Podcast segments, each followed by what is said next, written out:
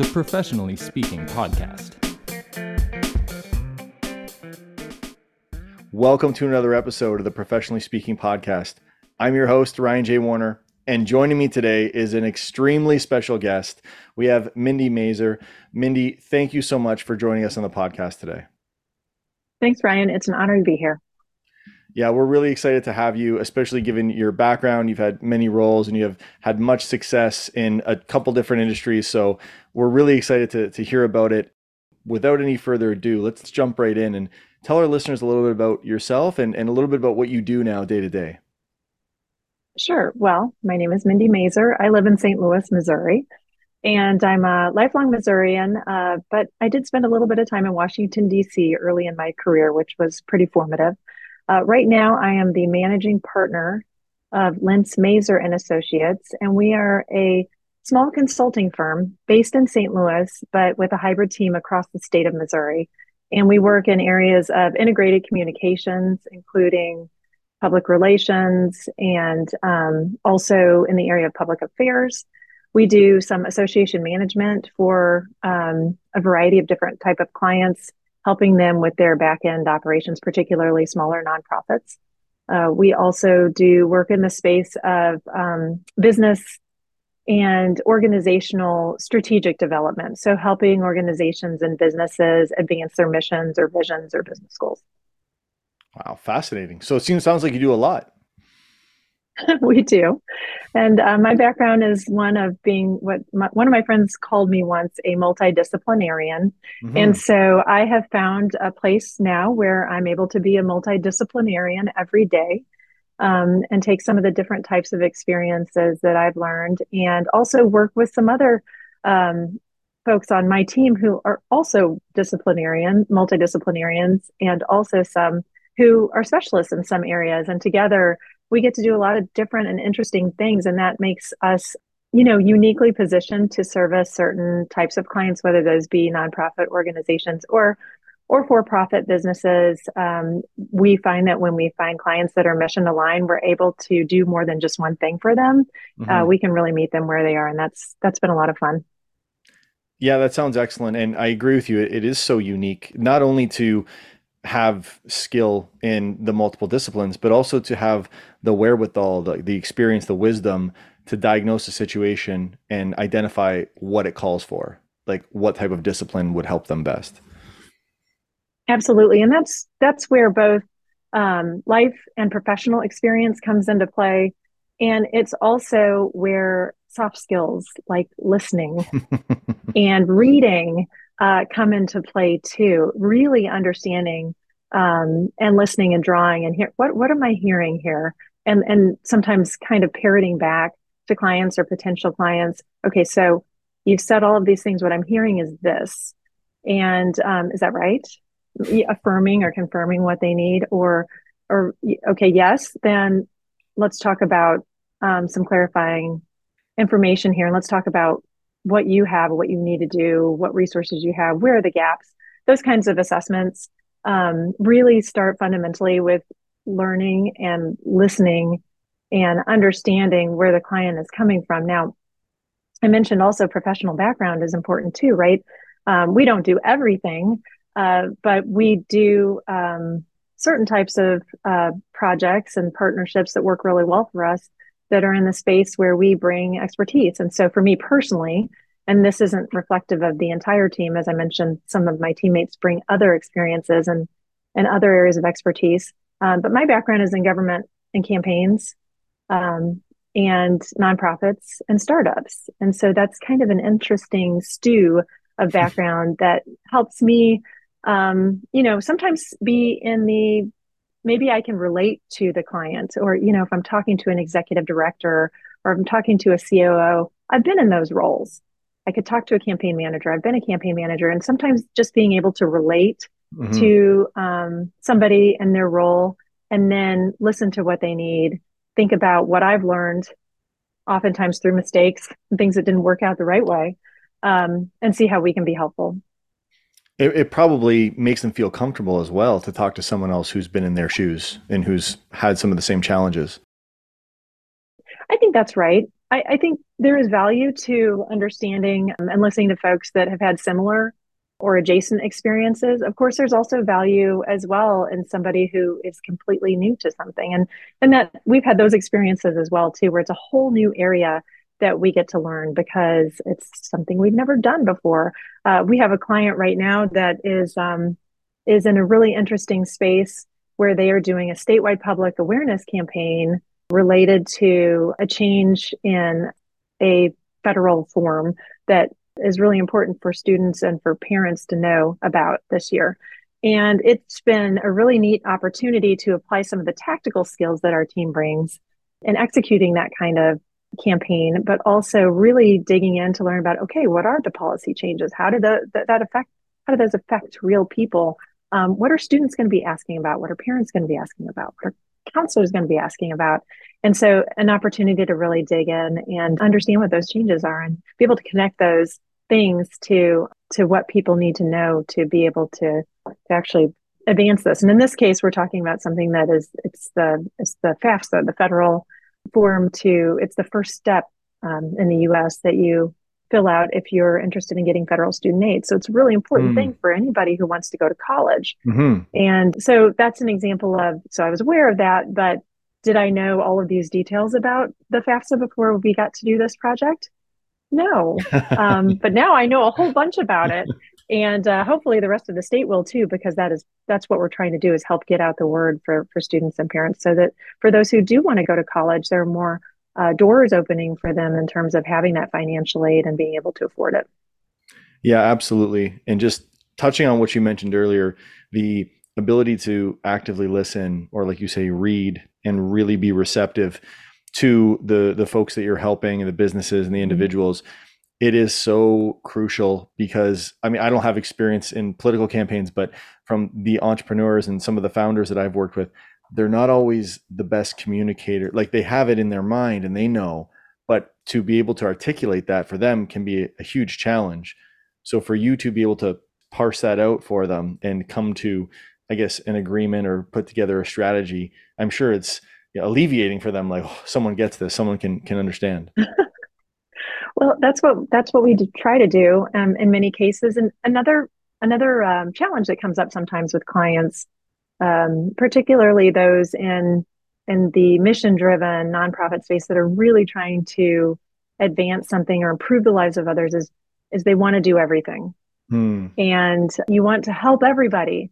But the reality is that pretty much any foundation or nonprofit that's out there, with the exception of maybe one or two really, really big ones, you're going to really have to focus your resources and your mission on one or or two maybe areas of impact and really focus and and do less but deeper and better.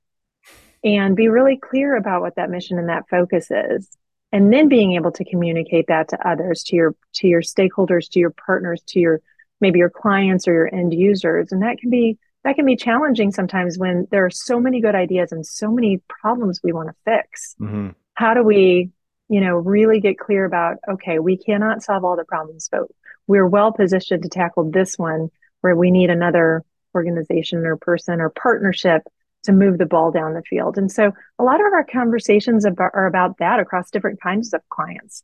Um, because I think it's a common challenge. Uh, and um, it's one that it's very well intended, but really being able to focus in and then like you said make that strategy or plan execute that and oftentimes really having the discipline to continue on that path for a while uh, mm-hmm. to reinforce the messaging um, to build on something and scale it rather than than getting distracted by all of the other things we could be doing but probably won't be able to do that well yeah and then especially if you don't get the immediate result it takes a lot of discipline to stay the course and trust in the system that was designed. Yes, I, I think that's right. But actually, you know, what's interesting is we are fortunate uh, to have some clients right now who are very entrepreneurial in terms of the way that they think. Okay. And one of one of our clients uh, is they're really fun to work with right now. They're the DeBruce Foundation. They're based out of Kansas City, Missouri, and they are in the space of expanding career pathways. And their um, executive director and COO, Leanne Taylor Knight, Dr. Leanne Taylor Knight, someone you might be interested in talking to sometime. She is a really dynamic leader. And one of the things that she shares with the team, both her staff and consultants, and in my case, I'm one of her consultants, and on behalf of Mr. DeBruce, Paul DeBruce, who was the founder, is the founder of the DeBruce Foundation. He was a successful entrepreneur be- before starting the foundation. Is this notion of you're going to make mistakes, and that's okay, but only if you learn from them. Mm-hmm. Right. So you're going to make mistakes. Just make sure you're learning something from those mistakes.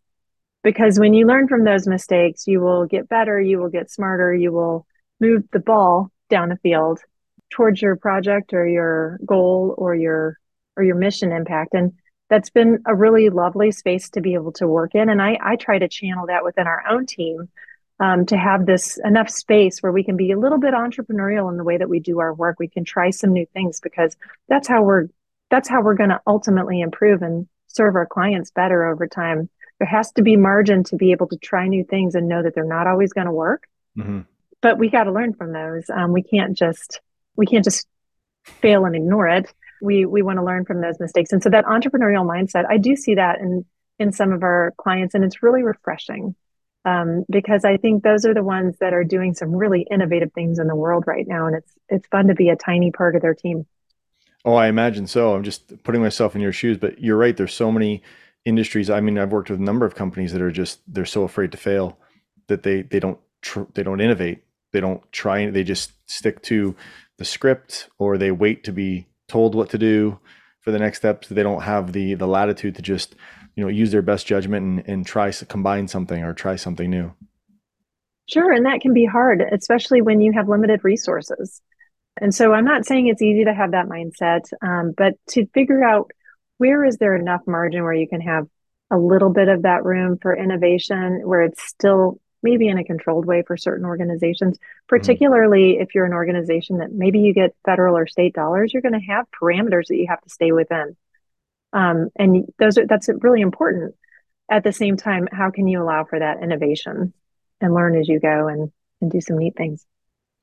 Yeah wow thanks. You gave us a, a lot to chew on there. There's a lot of a, a lot of interesting components to your current role. So let's wind back the clock a little bit. Did you always know you were going to do this this is what you wanted to do someday when you were young absolutely not I never would have thought that someday I would own my own business. Um, that was never a dream of mine. It was not even in the realm of possibility. It's not that I believed that I couldn't do it, it I just never thought about it. My parents are both retired public educators, and that was kind of the world I, I grew up in, and very supportive and wonderful parents. So I'm so fortunate to have them. And basically, I didn't really know what I wanted to do when I graduated from college. I went to the University of Missouri, Mizzou, mm-hmm. and uh, got a degree in communication and a minor in music. And long story short, my first job out of college, I ended up working on Capitol Hill for Congressman Ike Skelton, who was also a Missourian. At the time, he was the ranking member of the Armed Services Committee. He was a senior member of Congress and uh, working, moving to DC right after I uh, graduated from Mizzou and working for Congressman Skelton really changed my life. Um, it was one of those opportunities where I just kind of I was kind of open to the opportunity. I didn't know what I didn't know, and it was a crash course in understanding how government can help people. It was an understanding of my first time in the workplace where there was a really cohesive team that was supportive of one another. Um, Ike was a wonderful mentor, and he surrounded himself with the most wonderful staff. I mean, I couldn't have had a better first job. Uh, so so gracious. And uh, one of the things I learned from him was that Grant he he would always open his speeches with he would say Cicero once said, "Gratitude is the greatest of all virtues." so it was like a quote of a quote. It was all it was really funny. He would do it, but he it was he was so sincere about it though because and then he would say, "And I and I, I want to thank you for you know wherever he was." He was so sincere about that. He just loved people. It was so clear that he cared so deeply about serving the fourth district residents of the state of Missouri in the Congress. And and he did it so well and he worked across party party lines and he was an expert in public policy and so from there i really learned and understood oh wow this is this is something that's really important in our country i knew i wanted to do something that would make a difference someday that that's basically all i knew so that opened my eyes at the time i was there in my early 20s a lot of big things were happening in our country um, for example, Bush v. Gore, the 2000 mm-hmm. uh, election, you know, that was a really pivotal thing that happened in our country. And that was happening when I was in the early stages of my career. Soon after that, 9 11, um, while we, you know, we were evacuated from our building in, in the Rayburn across from the Capitol and how, how scary that was. And soon after that, anthrax. And so there were a lot of big, both domestic and international things going on at the time that I was starting my career. And I started to kind of understand public policy, what I really started to understand more than that was how much it mattered. And more than that, how much it mattered who made the public policy. Oh, please elaborate. That's what got yes. So that's what got me interested in the campaign side of politics. So I was working for the official federal government through the through the congressional office, but I started thinking, oh my gosh, let's look around. Let's who's in office here? Who's making the laws? Who are they representing? And all of those things. And so I started really getting interested in caring about certain policy issues and paying attention to who was advancing those. And through that interest, I was, I don't even know how I found out about it, but somehow I found out about the George Washington University Graduate School of Political Management. And that was a master's program that was pretty much designed for people like me who were already working a lot of us working on the Hill or in government or in lobbying firms or other things, and a master's program that specifically was about political management. And so it was really neat opportunity for me to continue working uh, full time and then also go to school at night and get my master's. And that was an opportunity to learn from campaign managers, from pollsters, from research experts, from communication professionals, and everything from speech writing to straw polls and anything in between. Um, and and it was also a great way to uh, make a network of friends and colleagues from across the country, many of whom I'm still connected with today. So it was through that experience and, and working for Ike that I, after that, I thought I really need to, I really need to run a campaign, and um, that that led to me doing that. Yes, go ahead. At some point, because obviously you're not doing that any longer, but during that period of your life, did you ever think? yeah, I can do this. I can maybe I can even run one day, or maybe I could like did did do you have those thoughts about running for office myself? Yeah, or, or about being more involved at that point, like dedicating oh. your life to to politics. Well, yes, and um, that that was the path for a while, and what and what I think I've learned over the years is um, there are a lot of different ways to make a difference, and so in retrospect, the way I think about it, I have I had a season of my life that was really engaged in government, in campaigns, um, and really living and breathing that every day on the on the. I don't like to say the front lines, but I don't have a better, I don't have a better metaphor for that. Um, but you know, really, that um, being embedded pretty much in, in government or campaigns and that led to other things in my career that are different angles or sides um, to other ways of advancing public policy or change or things that improve people's lives. And so I found that what made me interested in government was helping people. Um, what made me interested in campaigns was helping people, um, you know, and making a difference. What made me interested later in working in nonprofits and for other organizations that were helping nonprofits and, and businesses that were doing good things was making a difference and helping people. So that's really the common thread. Yeah. So once it sounds like, so once you spend some time there and you familiarized yourself, you understood how mm-hmm. the machine works, so to speak, you were able to kind of target areas where you could have more impact. Is that right? I think that's fair to say. I mean, I mean, literally, what happened was I did get the opportunity to do one of Ike's reelection campaigns. I took a leave of absence, and that gave me the opportunity to, to learn from him in rural Missouri, the other side of the state that I didn't grow up in, and organize in 25 counties and go to all the the picnics and and the low dollar fundraisers and and all those kinds of like grassroots type activities. And I really I loved it and I loved seeing the other side of the state. And and then after that, and after I finished my master's, I decided I really needed to go work on a presidential campaign because that's what people like us do. And so I did that. I went on the presidential trail and I, I was working for Dick Gephardt in that campaign, and this would have been 2003. And um, also a congressman from Missouri. So it was it was again sort of a lateral move there. From it made sense, and I was working for another Missourian, and uh, that that was a wonderful experience. I, got, I went out to Oklahoma and I organized in several counties and I think field organizing is one of those skill sets that is so transferable. It's great for anybody to do. Just like I think people should maybe try uh, working in a restaurant sometime, or you know, there's certain mm-hmm. like life skills. I would put field organizing in that category. Okay. And um, we never even got to the Oklahoma primary because he dropped out after the Iowa caucuses. But it was still mm-hmm. a wonderful learning opportunity, and I went on to another campaign after that. And then I heard sort of through the grapevine that Robin Carnahan was running for Secretary of State in Missouri and was looking for a campaign manager.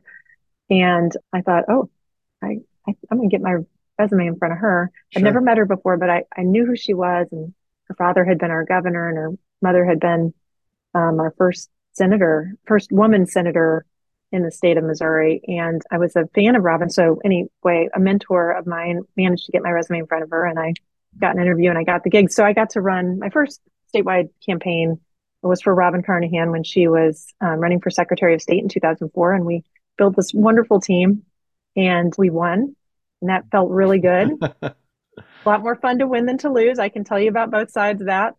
Um, Robin, too, has gone on to do really amazing things after eight years of being our Secretary of State, where she she's somebody who I greatly admire, I still stay connected with.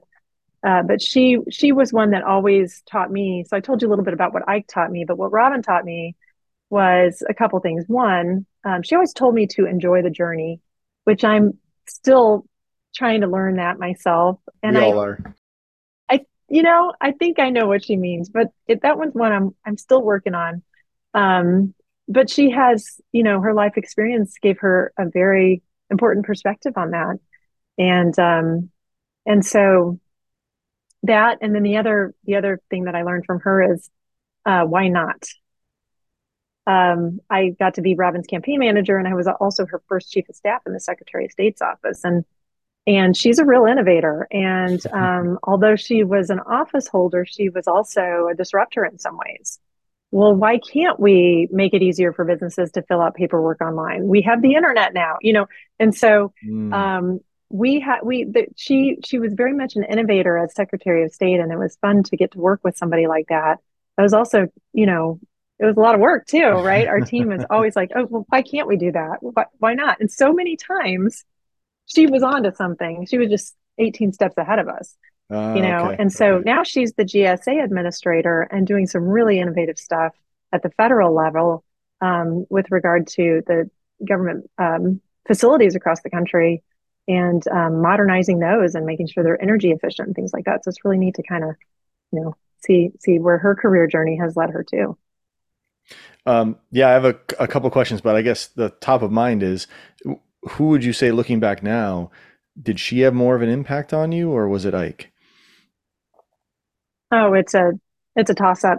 Okay. Different phases of life, different mentors. I've been so lucky to work with so many interesting and wonderful people and who I've picked up these important lessons through throughout my life. And certainly Ike and Robin would be at the type of at the top of my list.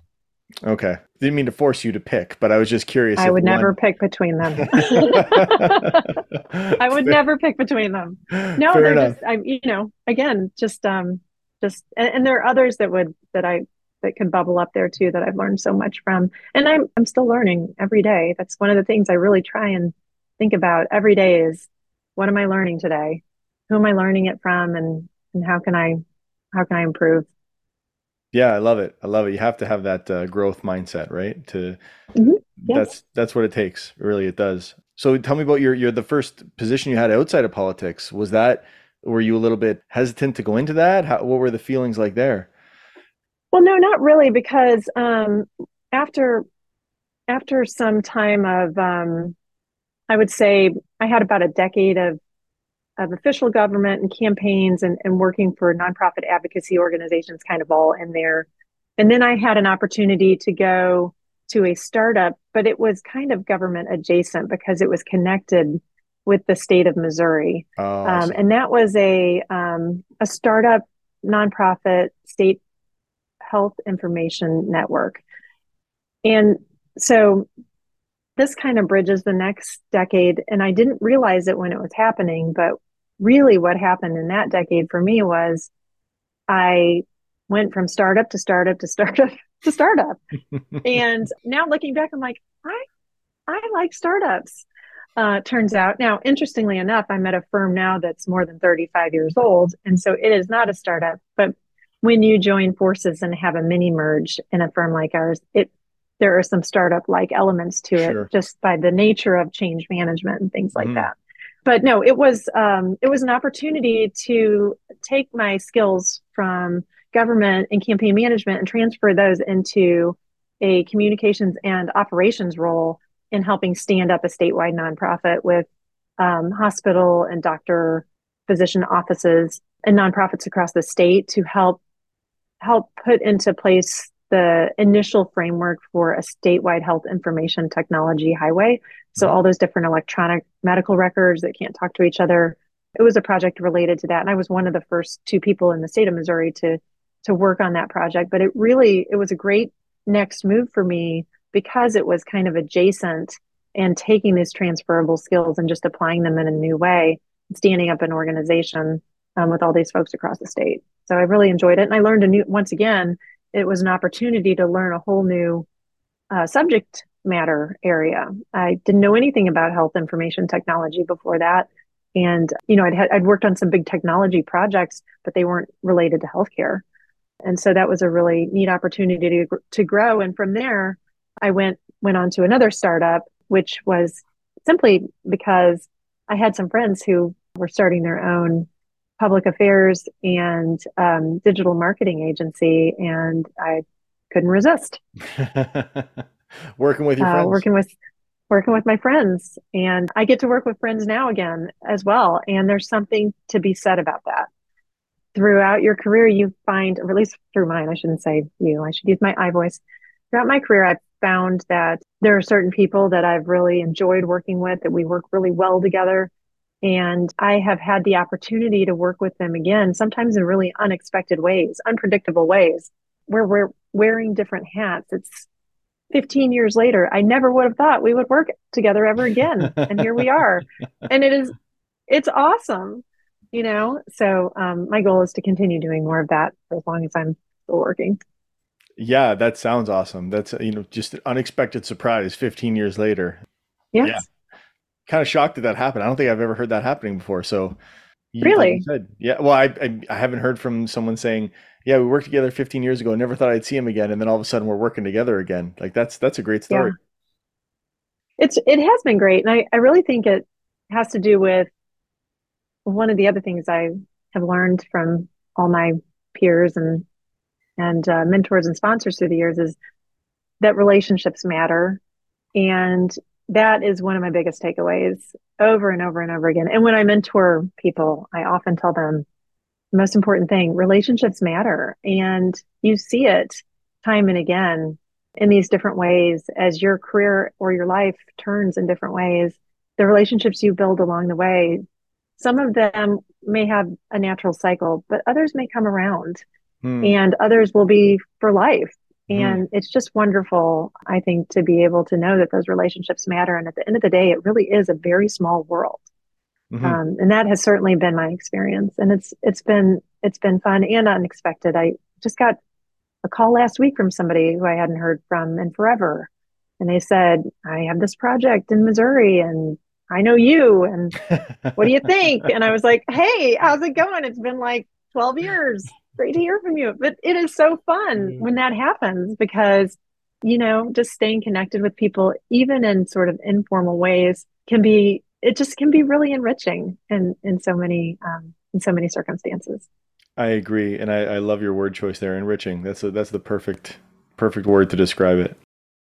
So my listeners are probably tired of hearing me banging on about how important communication is as I'm a professor of communication and I, and all of my training and coaching I have to integrate elements of it but someone like you you I mean no doubt you're an effective communicator yourself you wouldn't be as successful as you are without it but I'm sure you've seen your fair share both in politics and outside of effective communicators and let's say less effective or suboptimal communicators mm-hmm. and can you tell us, is it a real difference or is it just one of those skills where it's not a huge deal to develop it? Well, I think anybody can develop their communication skills, first of all. So I don't think it's a I don't think it's a nature versus nurture situation. I think it's an important and uh, absolutely essential skill for anyone to have basic communication skills in order to be successful in their workplace. And so, one of the things that I have learned is I think there are skill building things you can do younger in life that can make you a little more equipped as you start your career. Um, some of those things are, I'm thinking back to like high school and college, you know, being being in band and being in theater and being on sports teams. You have to learn how to perform in front of others you also learn to coordinate and communicate as a team in those types of activities. They can be confidence builders. And so at a young age, those things you don't even think about them being opportunities to hone your communication skills, but they are. So I think there's there's some foundational stuff there with regard to communicating.